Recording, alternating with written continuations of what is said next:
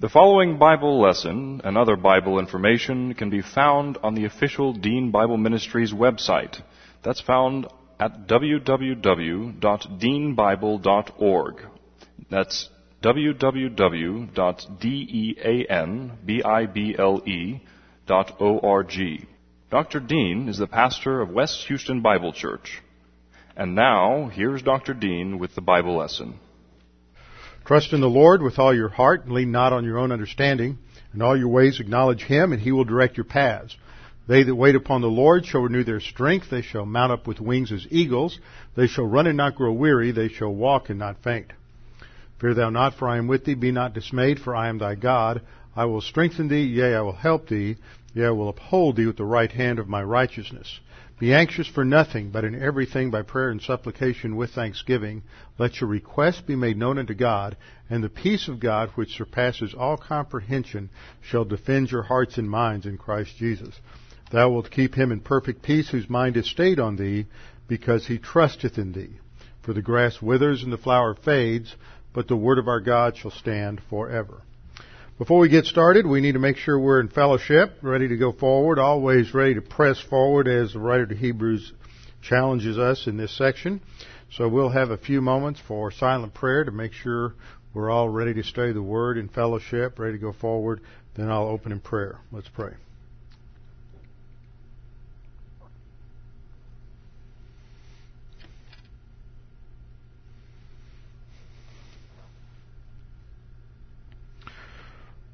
Father, today we woke up with the news that we still live in a very extremely dangerous world, that there are many enemies out there who seek to destroy Western civilization, who seek to destroy America, seek to destroy England, seek to destroy these nations that are the very, very foundation of, of solid biblical teaching and missionary activity and support for the nation Israel. Father, we know that this is more than just a physical battle, but this is a spiritual battle, that these enemies are enemies that are driven by a pagan religious system that is based on the doctrines of demons, and that they will stop at nothing short of total destruction of, of the world if necessary to get their way. Yet we know that you are in control, and that nothing can happen without your permission, and that the fact, very fact that this plot was discovered in a timely manner is just another evidence of your sovereign care, protection, and guidance of this nation. Father, we pray that you would continue to protect us, protect our president, guide and direct him and others as they make decisions. Those who are involved in security, those who work at the airports, who work at the at the ports, those who are involved at every level of national security, we pray that you would give them wisdom, insight, sensitivity, bring to their attention the information that they need in order to uh, continue to protect this nation. Father, we continue to pray for Israel too in this battle, in this war against Hezbollah, against the Syrian, uh, I mean, against uh, the Lebanese. Father, we pray that you would continue to give them uh, wisdom, strength, courage, stamina to stay the course. And Father, we recognize that we are in the midst of this spiritual battle, but for most of us, it's a battle related to our own spiritual life. And the strength that we have is strength that comes from your word. Now, Father, as we study these things this evening, may we be challenged, strengthened, encouraged by your word. We pray this in Christ's name. Amen. Hebrews chapter 6. What a great chapter. It's a challenge. Once again, the writer of Hebrews is challenging his audience. He has these cycles. He makes his points. Uh, there's this didactic section, explanation of a doctrinal point, and then there is this warning. As he began the last didactic section, the beginning of chapter 5, he didn't get very far. Only got down about 10 verses and all of a sudden he had to shift gears and hit them with a, uh, not only another challenge, but a harsh warning related to their own spiritual failure. And in the midst of this challenge, this warning comes in chapter 6, verses 4 through 8, which is uh, one of the most contested, debated uh, passages. You always find somebody comes along and thinks that this shows that you can lose your salvation. And it doesn't teach that at all. We can't lose our salvation. Our salvation is not based on who and what we are. It's based on who Jesus Christ, on who God is and what Jesus Christ did on the cross. Therefore, it is greater than our sin, greater than our failures, greater than anything that we can do. It, our salvation is based on what God has provided for us. And when we understand what happens in salvation, I don't know how anybody can possibly think that it can be lost. I mean, just think about what takes place. Uh, 2 Corinthians uh, 5:17 says that therefore, if any man be in Christ, he is a new creature. All things are passed away. Behold, all things are new. We're a new creature. That gets reversed. Oh yeah, and then you expect, then you trust Christ again. You you get regenerated again, and then you sin, and you get you die again, and then you get your salvation again. Just absurd. But of course, what this passage says is that once you lose it, you can't get it back if it's talking about losing salvation, because it says that it's impossible to renew them again. So this just does not teach anything about losing salvation. But what it does teach is something that should bring every one of us up short because it is a very serious and sober warning that the believer who becomes complacent about his spiritual life and begins to reverse course and to regress back into uh, carnality, living like an unbeliever, thinking like an unbeliever, that when that happens, there can be a point when it is for all practical purposes, and that's the idea, just to give you a summation, for all practical purposes, you reach a point of no return, and there won't be recovery, there won't be uh, re, uh, a renewal, uh, there won't be uh, a reversal of that carnality. You you have just reached a point of no return, and at that point, usually, you start going down the path of the sin unto death. So let's pick up the context. six one. Therefore, drawing a conclusion based on the challenge already made that they have reversed course, that they're acting like babies again, that they have drifted away from the foundational principles of the oracle of God. They need milk and not solid food. And let me make an observation here that I haven't made. If you go back to the, the previous section in 512 to 14, the writer says, by this time you ought to be teachers, but you need somebody to again teach you the first principles. But he's not going to do that. Isn't that interesting? You would think that he, after he says you need somebody to come along teach you the basic ABCs, then what we would get in chapter 6 is the ABCs.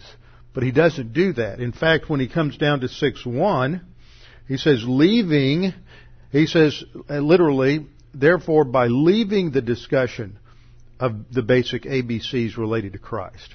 See, he's going to press on anyway, even though they're carnal, even though they need milk, even though they're, some of them have already reached a point of no return.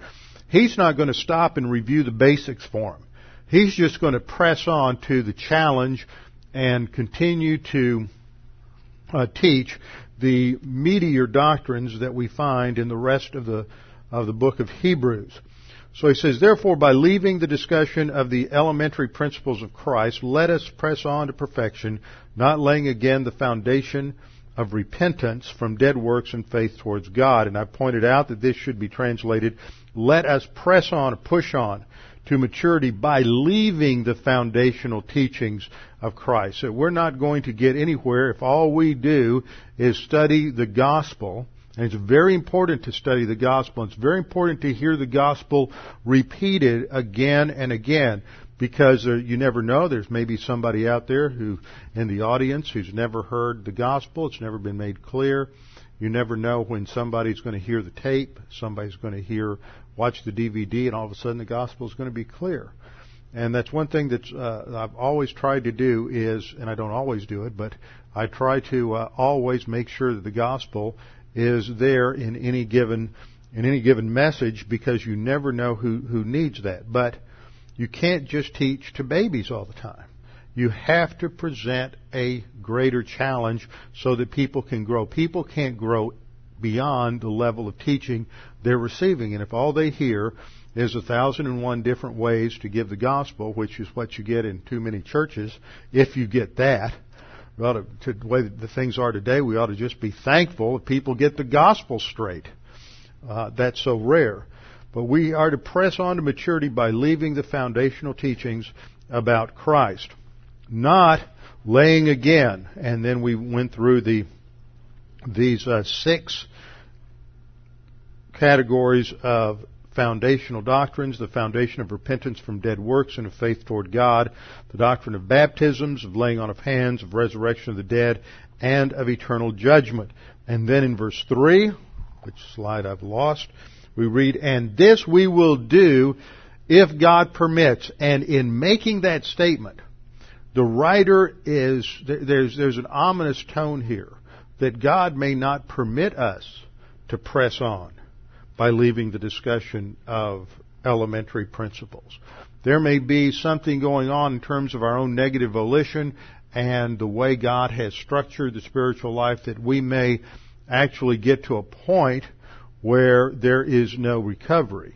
And this is where he goes immediately in verse 4, where he says, For it is impossible for those who were once enlightened and have tasted the heavenly gift and have become partakers of the Holy Spirit.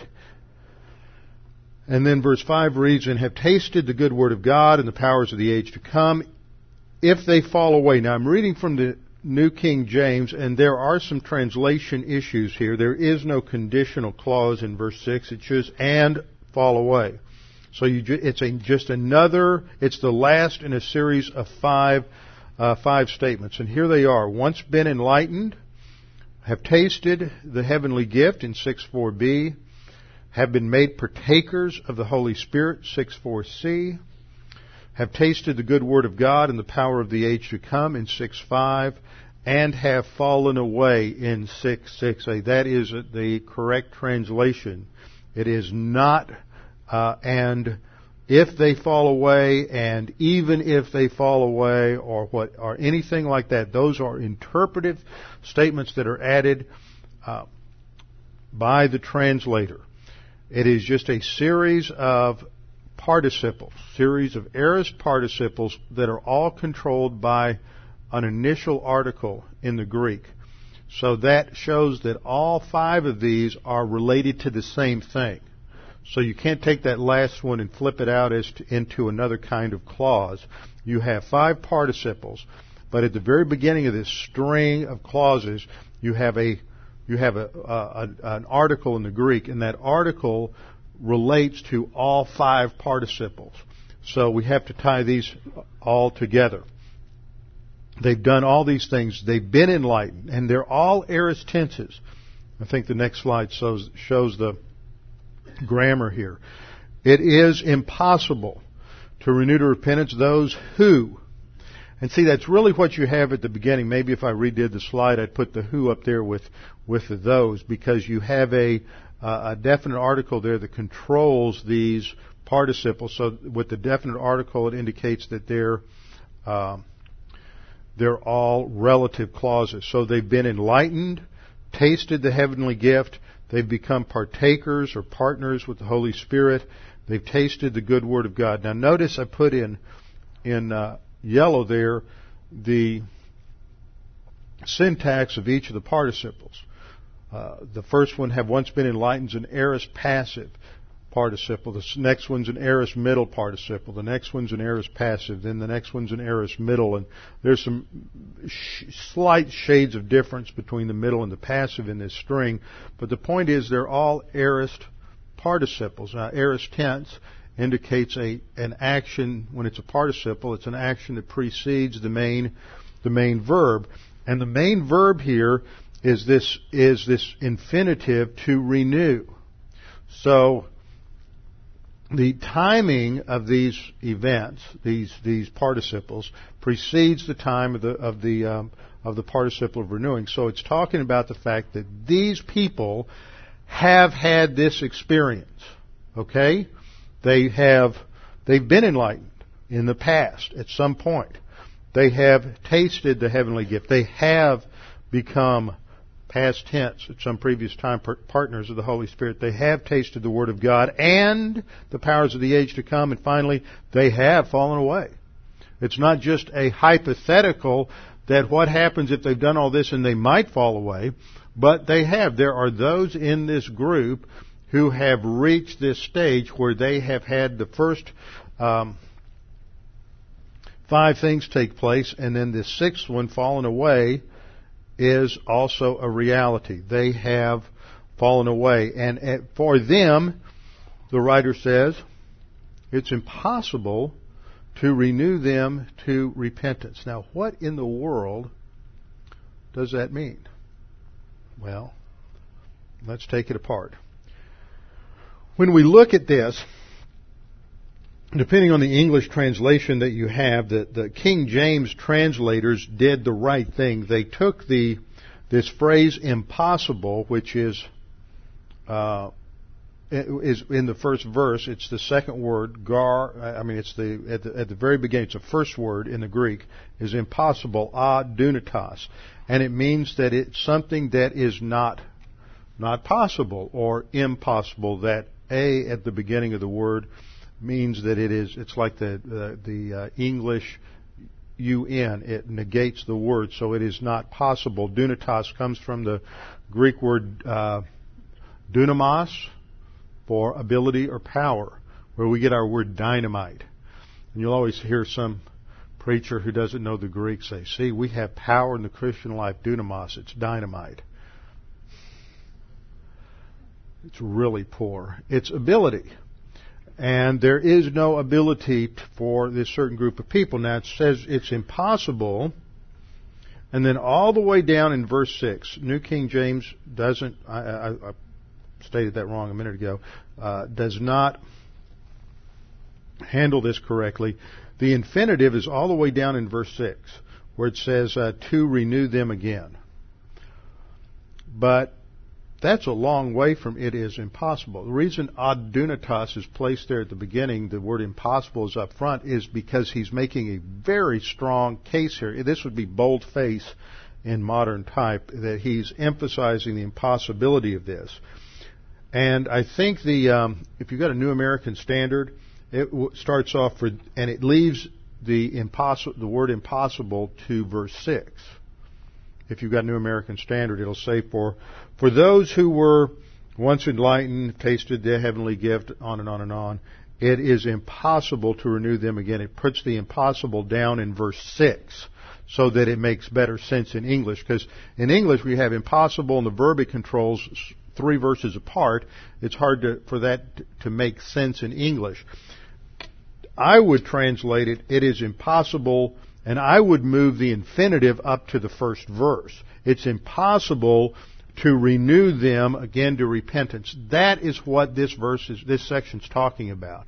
It is a dire warning that you can reach a point where it's virtually, and notice the adverbs I'm using here. It's virtually impossible for all practical purposes. It's impossible because what we learn is that it is not impossible for God, it is just, writer is writing from the perspective of the, the phenomenal, phenomenological perspective that it's, the, the reality is 99.99% of the time people are not going to recover.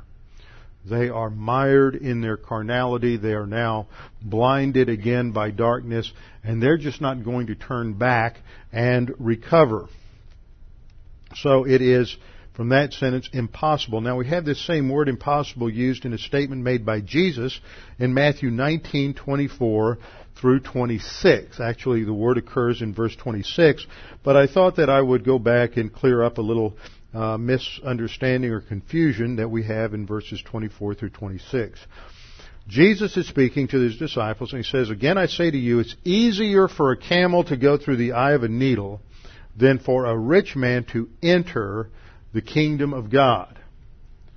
Now, some people have taught that um, what this describes is an interesting phenomenon in the ancient world, and we saw an example of this in a gateway, in an old gateway in in Israel, that you'd have a huge gate that wagons and and uh, large groups of people could move through. That would be the large gate, but especially during times of war, times of uh, uh, when when the city was under siege, there was a small gate that was just large enough for one person to get through. That small doorway that sat inside the large gate.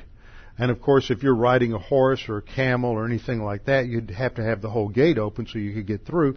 But this small doorway is about maybe four feet high and about two feet wide. And they called that, they say, the eye of the needle.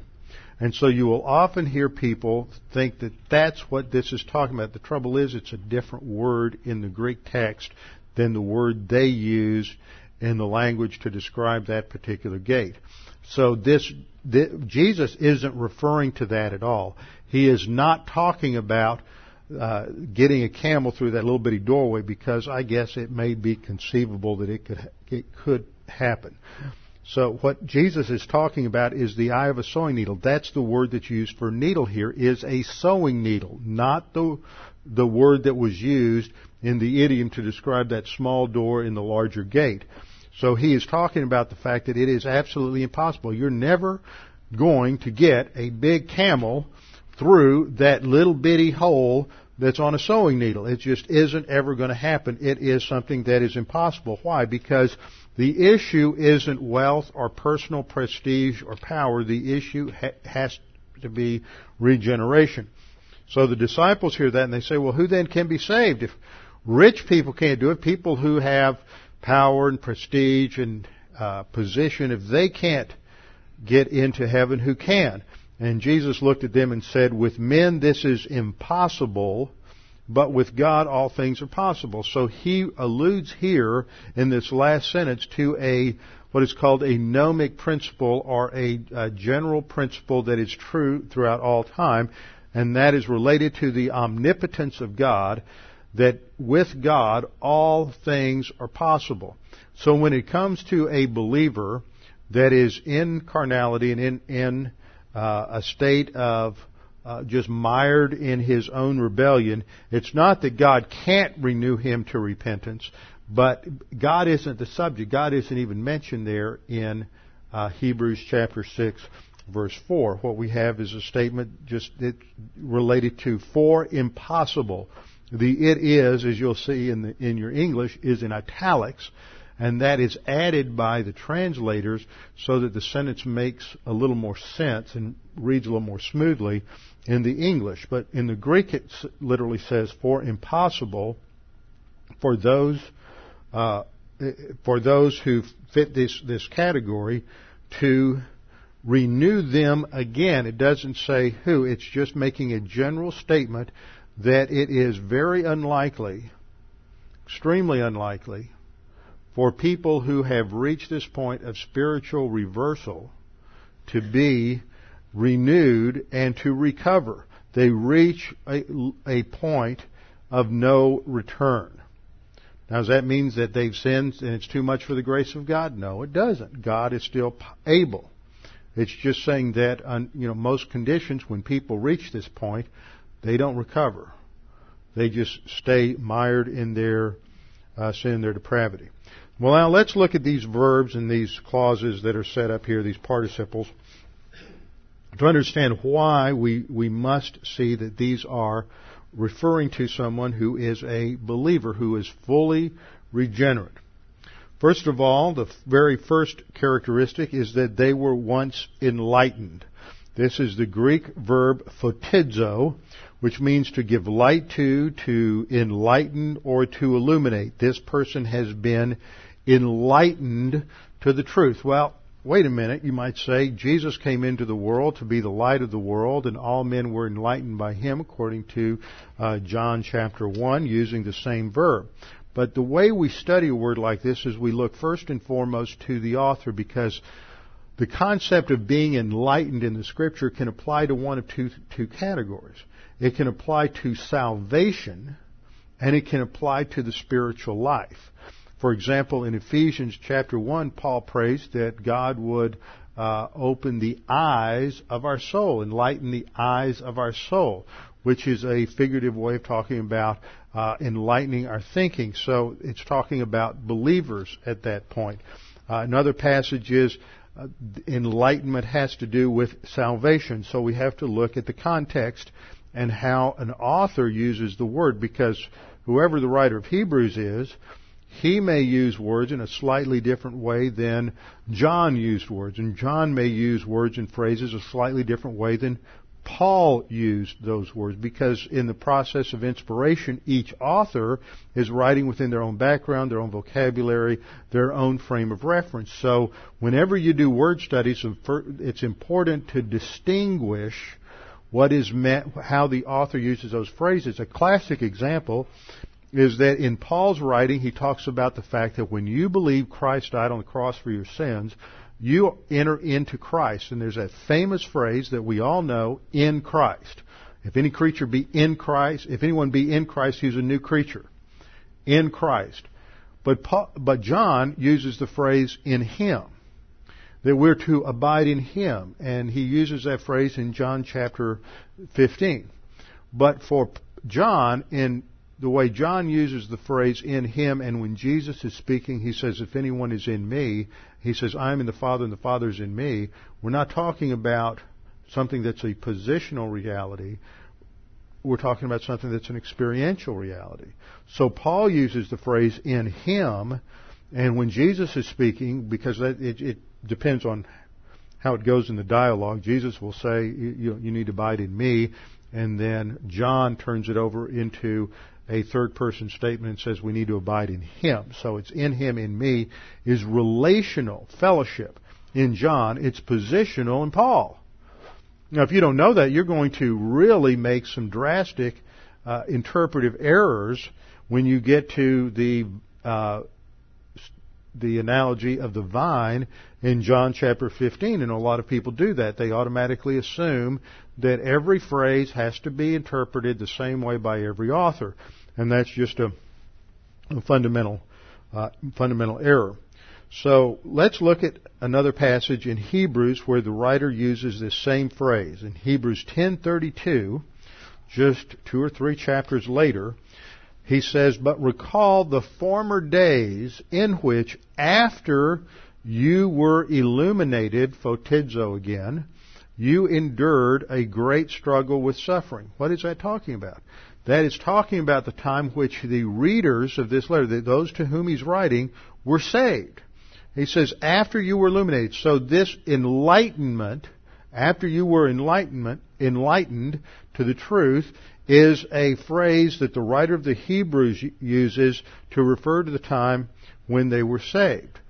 Paul uses this same enlightenment metaphor. He doesn't use the word, but he uses the same uh, metaphor in 2 Corinthians chapter 4 and following. He says, even if our gospel is veiled, it is veiled to those who are perishing, in whose case the God of this world has blinded the minds of the unbelieving so that they might not see the light of the gospel of the glory of Christ, who is the image of God. When we were in Israel this last time, I always love it when something like this happens. I've been had an opportunity to get to know a young pastor who's really uh, uh, just de- really beginning to develop. Pastor of Fredericksburg Bible Church, Jeremy Thomas, and Jeremy and I were have been talking for some time about the whole issue of Calvinism versus Arminianism. And Jeremy said, you know, a great verse to use against uh, election and against Calvinists is 2 Corinthians 4 4. Because if people are, unbelievers are elected to damnation, and no matter what happens, they're going to, to go to hell, then why does Satan have to blind their minds to the truth? It's already determined whether they're going to be saved or not. Doesn't have anything to do with their volition. So I thought that was a good observation on this passage. Uh, in, the, in whose case the God of this world has blinded the minds of the unbelieving so that they might not see the light of the gospel. It's not just their total inability, which is what a five point Calvinist would argue. They're totally depraved, but they, they take that to a position of total inability that the unbeliever just is incapable of seeing the light of the gospel. Well, if he's incapable all by himself of seeing the light of the gospel, again the question, why does the devil have to blind him to the truth?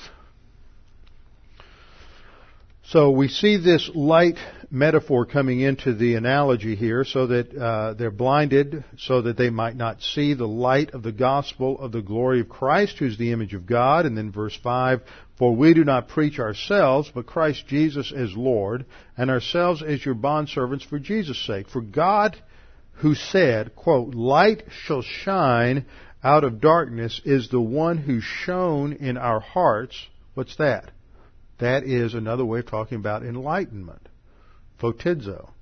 He is the one who's shone in our hearts to give the light of the knowledge of the glory of God in the face of Christ. So Paul uses this same imagery of enlightenment to talk about what happens at salvation, at regeneration, when uh, people are saved. And that fits generally within the context of what's going on in John. So let's turn for just a minute while we're talking about regeneration to understand what's happening in John. In the Gospel of John, you have this tremendous motif all the way through, talking about light and darkness.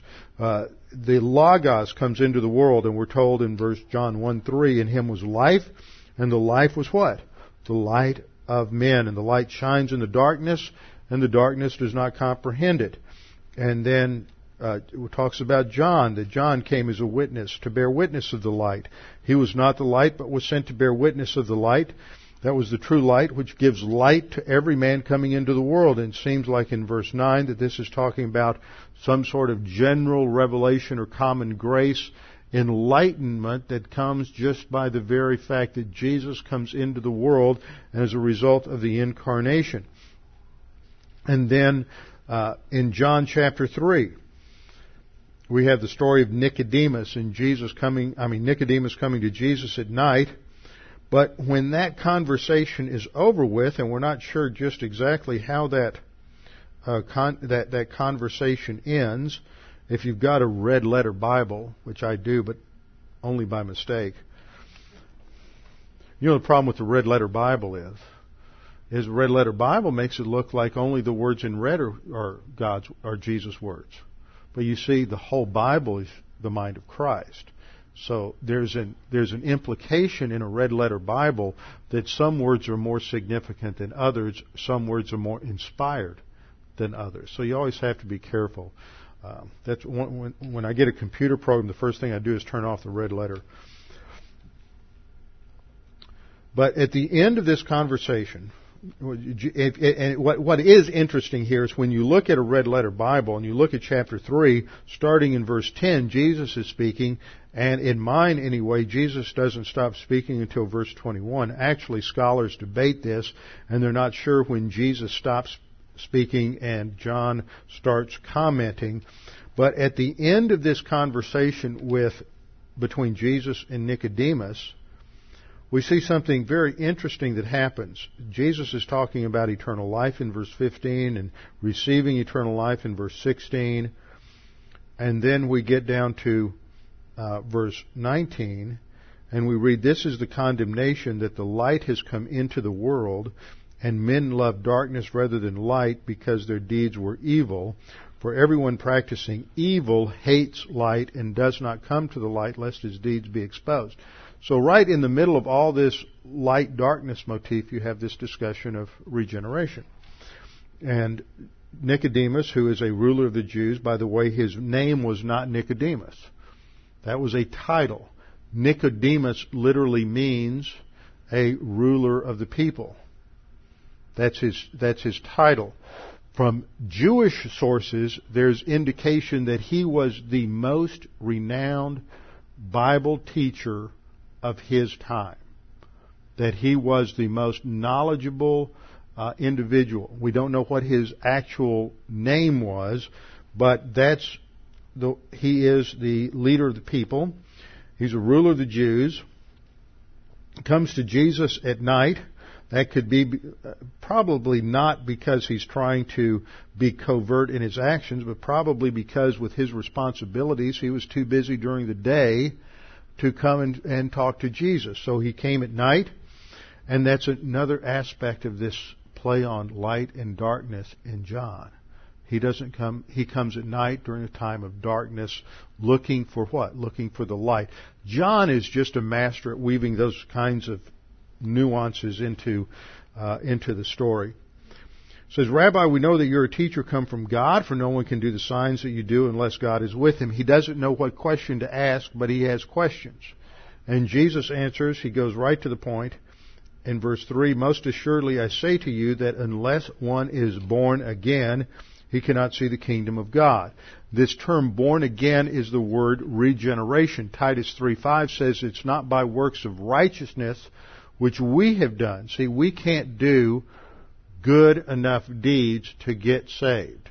It's not by works of righteousness which we have done, but according to His mercy, He saves us by the washing of regeneration and renewal of the Holy Spirit. All our righteousness is as filthy rags. So it automatically ties in, regeneration connects with justification.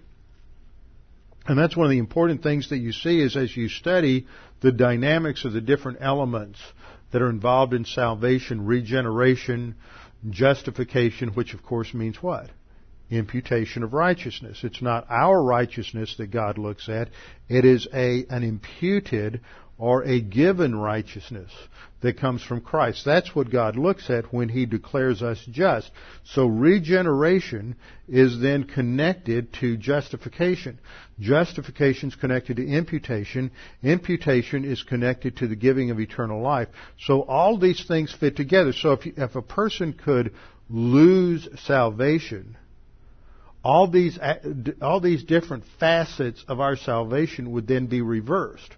So I've always thought that anybody who thought that you could lose your salvation has an extremely anemic, diluted, uh, simplistic understanding of what God does to the individual at salvation. It is a magnificent thing that God did for us at the instant of our salvation. We cannot uh, possibly go through a reversal of that. It's not just that we get eternal life and then that's lost. It's it's much more profound than that.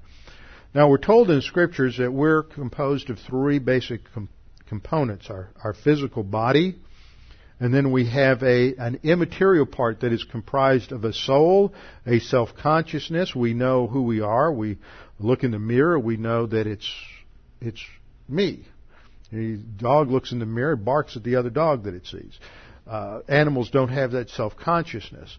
Uh, you have a mentality. You think. You have a conscience that tells you what you ought or ought not to do, and you have a volition, a will. But what and, and the way I picture this is because this is dynamic. It's it, we talk about these different components for academic purposes, but in the reality of our makeup, sometimes it's hard to tell the difference between I think and I feel, especially if you're postmodern. All you can do is feel, but you're really thinking. They're always confused. You have volition, you have conscience. All these things work together in an inter- interrelated uh, way. But what binds them together is something that we call a human spirit this human spirit is that which enables the self-consciousness to think about God, the, uh, to be to be God conscious, for the mentality to think God's thoughts, for the conscience to have God's values, and the volition to choose for God. That's the role of the human spirit. It makes us who we really were intended to be when God originally created Adam in the image and likeness of God. But when Adam sinned, he died spiritually. He lost that human spirit. He lost something. Now, a lot of there's a lot of folks, a lot of theologians who who don't have this understanding of regeneration. I remember getting in, in a conversation with a friend of mine a long time ago, and we were discussing this. And I, I made the point that, that spiritual death means that man, Adam actually lost a component of his nature. Well, how do you get that? Well, because when you're when you're born again, there is something that becomes alive that was previously either not there or was dead. There is a component that's added. Well, well he said, how do, how do you get that?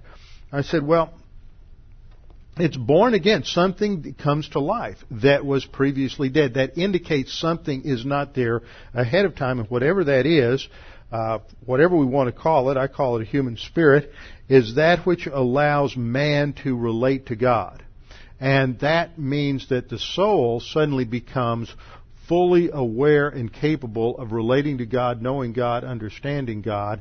And we can see the emphasis on this played out in the use of the word pneuma in uh, 1 Corinthians chapter 2, 9 through 15. I'm not going to take the time to go through that now, but that indicates that, that we learn uh, and have that capacity to learn doctrine only once we uh, are, are spiritual. We have that human spirit that enables us to relate to God. That's regeneration. That is enlightenment in another way of talking about it. So the writer of Hebrews says, for those who were once enlightened, this is a synonym for regeneration, those who have moved from darkness to light. And that is what happened at salvation. Uh, Paul says that we were transferred from the kingdom of darkness to the kingdom of light. This is enlightenment. Now the second phrase is an even more powerful phrase. These are those who have tasted of the heavenly gift. And here we have the Greek verb guo, which means to taste, to receive, or to fully experience. Now, some people have made the mistake of saying, well, tasting here is just like taking a little taste, like when I was back in the back and somebody brought some really good cookies and, and I've been off sugar for a while and I, but I wanted to taste it, so I just broke off a little tiny piece and I tasted it.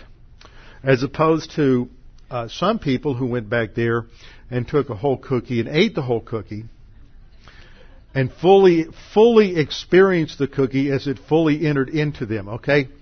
Now, what is this passage talking about? Is this talking about somebody who just got a little nibble, just got a little taste, just got a little hint of the heavenly gift? Or is it somebody who fully experienced it? Well, let's look at how the word is used in, in, the, in Scripture. Hebrews 2 9, the writer of Hebrews uses this same word to refer to what happens to Jesus on the cross. And in that verse we read, But we see Jesus who was made a little lower than the angels, for the suffering of death crowned with glory and honor, that he, by the grace of God, might just have a slight little nibble of death for everyone. Is that what that means? No. He fully experienced death, full spiritual death, separation from God, when he screamed out, My God, my God, why have you forsaken me? He fully experienced death for everyone. He didn't just kind of get a hint or a nibble or a, a, little bitty taste. He fully experienced it. That's what this metaphor means. It doesn't mean just to go back there and break off a little piece and just get a hint of what it's like, but to fully experience uh, death, to fully experience the gift of God, the heavenly gift. Now, this is very important to understand this because there are people who promote what is called Lordship salvation, and Lordship salvation teaches the, at its very core the idea that if you are truly, really, genuinely saved, if you have real faith, you know, as soon as somebody starts putting qualifiers on faith, you know they've been influenced by Lordship salvation, whether they heard, ever heard that term or not is irrelevant. But they'll say if you're really saved, if you've truly been regenerate, then there are certain things you're never going to do. You're just never going to be deeply, profoundly carnal. You're never going to be able to turn your back on Jesus for the rest of your life. Because if you were really saved, you just wouldn't do that. Their view of regeneration isn't what I just presented, which is the idea of gaining something. For them, regeneration is a limitation on the capacity of your sin nature. I remember some years ago I read an article I knew the man who wrote the article. He'd been a classmate of mine in the doctoral program at Dallas Seminary some years ago, and now he's a professor at a seminary, I believe, in the Philippines. And he wrote an article discussing Lewis Sperry Chafer's doctrine of the spiritual life and Benjamin Breckinridge Warfield's critique of that. Warfield was probably the most well-known theologian of his day at the turn of the century, and he really blasted Chafer when Chafer's book, He That Is Spiritual, came out.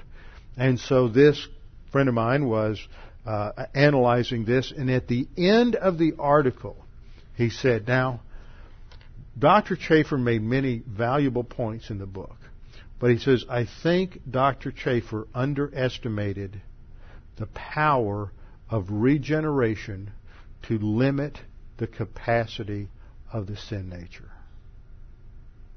See, in other words, if you're truly saved, you just can't be as nasty and as naughty as somebody who, as you were before you were saved. In fact, there's a very well-known radio uh, pastor and expositor of the Word from out in Southern California who is one of the greatest promoters of Lordship salvation today who correctly interprets Hebrews 2 9, but then when he gets to the same verb in Hebrews 6 4, in Hebrews, uh, yeah, in Hebrews 6 4, he says, see, this just means that they didn't really they, they, they were sort of a false professor. They just heard the gospel as a false profession. They didn't really believe in Jesus. And that's one of the, one of the things that they, that Lordship salvation comes up with is if you're saved, you're going to live a certain life and persevere to the end. And if you don't persevere to the end, then you weren't really saved. So how do you know if you're saved? Well, at the end of your life, if you're still believing in Jesus, then you know you were saved. But if at the end of the life your life you've turned your back on Jesus or recanted, then, then you weren't really saved. You were never. See, they're not talking about the fact that you can lose your salvation. They just say that you you, you never really had it. It was a false uh, false profession. And this ties up something that goes into our next category, which is understanding what is meant by the gift of God. And this is the uh, Greek word here, dorea, meaning a gift, an unearned present, a free gift with an emphasis on its gracious character. And you have a similar word, another form of this noun, used in Ephesians 2, 8, and 9. Very well known verse around here. For by grace you have been saved through faith, and that not of yourselves, it is the gift of God, not of works, lest any man should boast. You see what happens in Lordship salvation is they don't believe that faith is non-meritorious. See, we teach that faith is non-meritorious. There's no merit in faith. Anybody can believe. Everybody who came in here, believer or unbeliever, exercised faith uh, when they sat down in the chair. They looked at that chair. They had a certain amount of evidence, and they said, "Okay, I believe that chair will hold me when I sit in it." And they sat in that chair. It's just everyday normal faith. It's the object of faith that saves, not the faith itself.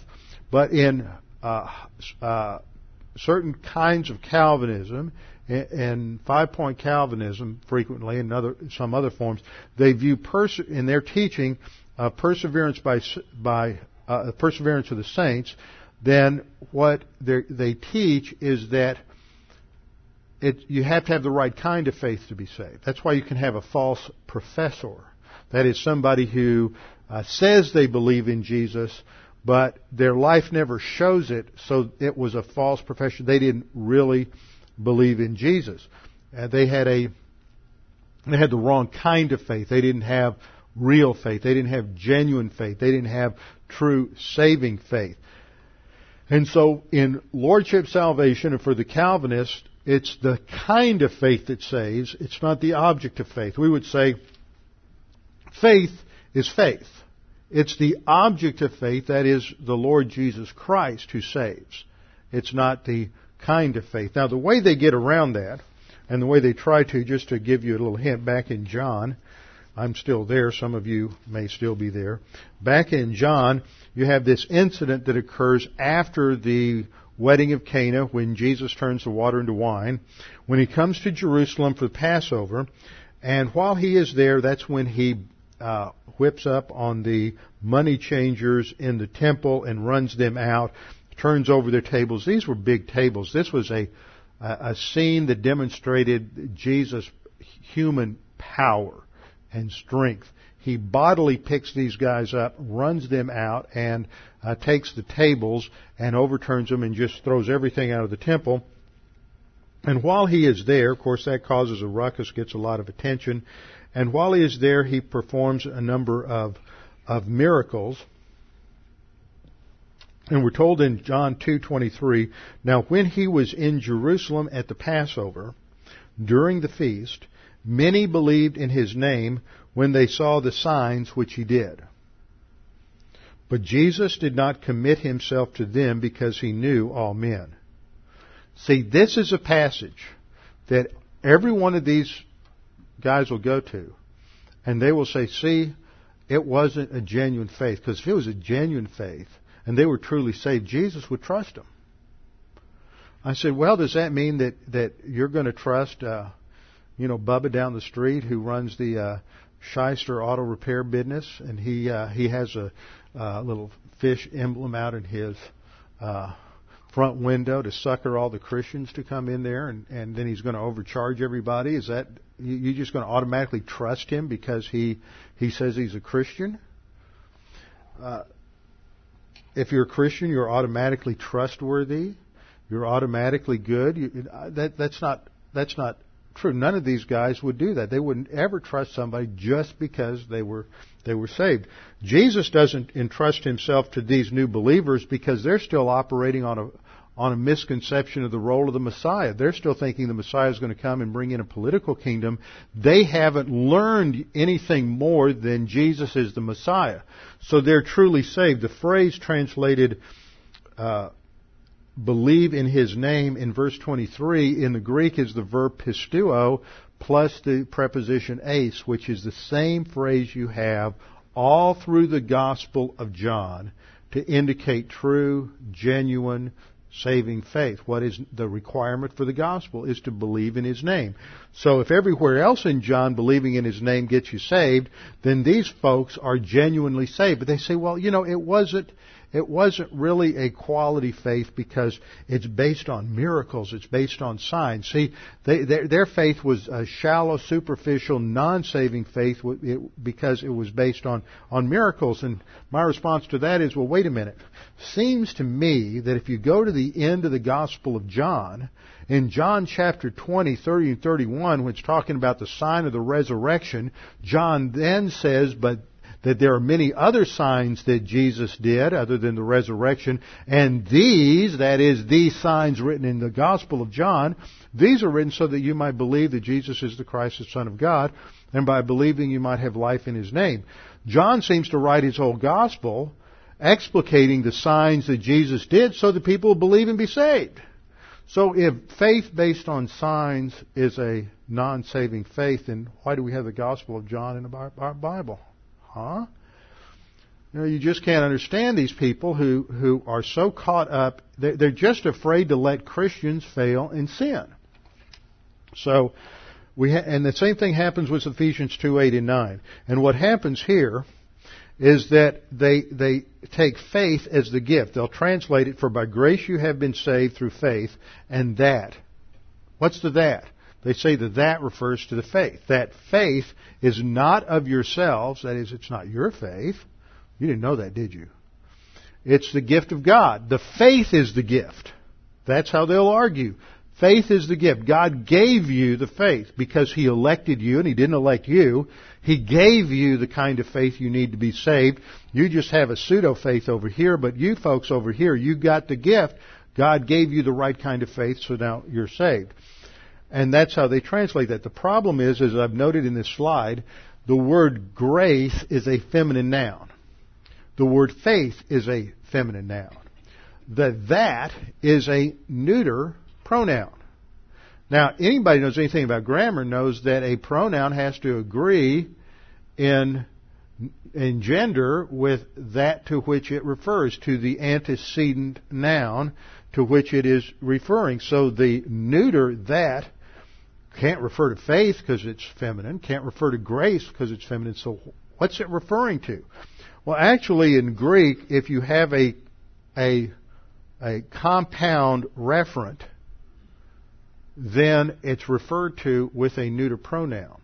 So that that is referring to a by grace salvation through faith. The whole clause, the whole subject for by grace you have been saved through faith, and that, that is that by grace salvation through faith is not of yourselves, it's the gift of God. It's the salvation package that's the gift of God, not the faith.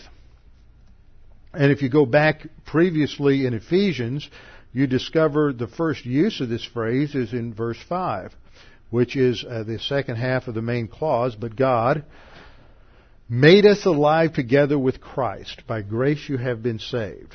See, the interesting thing about Ephesians 2, and one of these days I'll take the time to go through Ephesians 2, is that Ephesians 2, 1 through 7 is one sentence. One long sentence. And you don't get to the subject until verse 4. You start off with a bunch of, of uh, clauses. You were who were dead in trespasses and sins in which you formerly walked according to the course of the world, according to the prince of the power of the air. And verse 3, all, all that is, is simply secondary. The main idea is but God. That's the subject. And then the verb is given down in verse 5, and actually you have a threefold verb, but God made us alive together with Christ, raised us up together, and made us sit together in the heavenly places in Christ Jesus. That's the main thought in the first seven verses. Everything else modifies that in some way or another. So the first use of this phrase is, by grace you have been saved. By grace you have been saved refers to the fact that God made us alive together with Christ even though we were dead in our trespasses and sins. So this is talking about the whole package. So when you look at Ephesians chapter 2 verse 8 and 9, the gift that we have is that gift of salvation.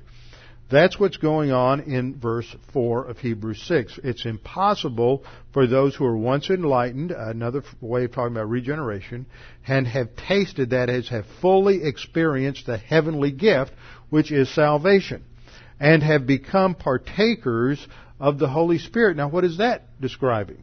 That is talking about two. Th- it's got a, a, a, compound subject there, or compound verb. The the main verb is ginomai, which means to become something you were not before. So what were they before? They were spiritually dead with no relationship to God the Father, God the Son, or God the Holy Spirit, and they became partakers, and there's our noun, metochos, referring here to the doctrine of the baptism of the Holy Spirit and the indwelling of the Holy Spirit. They become participants, partakers uh, with the Holy Spirit in something. Well, that's what happens immediately at the instant of salvation. First of all, you're regenerated by the Holy Spirit, uh, Titus 3:5. Then you, we're baptized.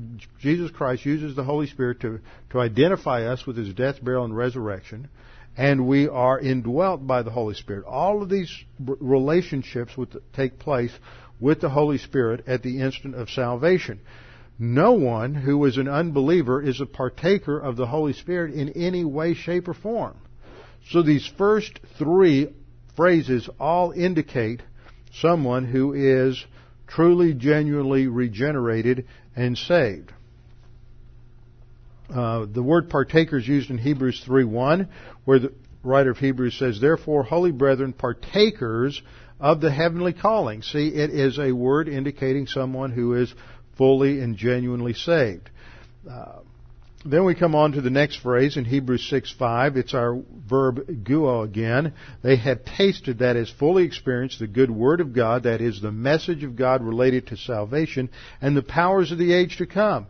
They're still living in the period of canon formation in the first century, so they have witnessed miracles and signs and wonders which were just a pre taste of foreign of the ultimate kingdom of the millennial kingdom. These things would be standard and will be standard in the coming kingdom of Christ. So they have tasted it. They've fully experienced it.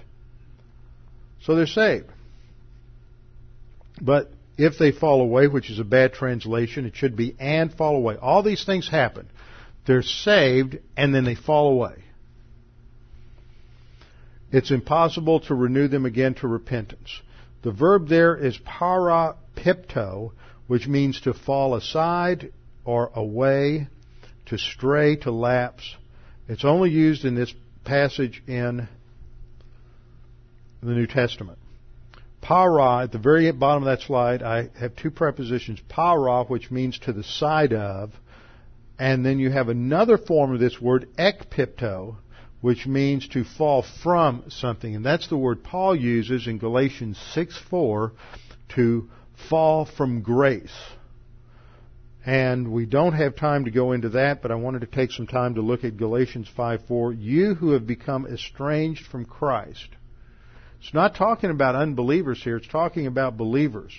You who attempt to be justified by law. If you go back to Galatians 3, the you that he's talking about are the people who have succumbed to the influence of the Judaizers. They were saved. Back in Galatians 3 3, he says, You began by the Spirit, but are you now trying to be matured by the flesh? So they are genuine believers. They were saved. They began by the Spirit. But now they're trying to advance their Christian life by means of the law. So, and they even have picked up the false teaching that they could be justified by the law. So Paul says you have fallen, which means to depart from grace. You no longer understand grace. You're no longer operating on grace. Well, this is the same thing that, that's happened with the uh, this audience for the writer of Hebrews. They have fallen away and to the point that they it's they're not going to be renewed. See, this is referred to in Hebrews 10:25. They have forsaken the assembling together of others. In other words, they're they're away from doctrine. It's not just a matter of getting together with other believers. It was the getting together with other believers for the purpose of learning the Word. And they have gotten completely away from that, so there's no encouragement for one another. Earlier in Hebrews 3, the writer of Hebrews says to encourage one another continually. But this is why you, they, they've fallen away so much that they can't be renewed because there's no Christian fellowship. They've rejected the Word.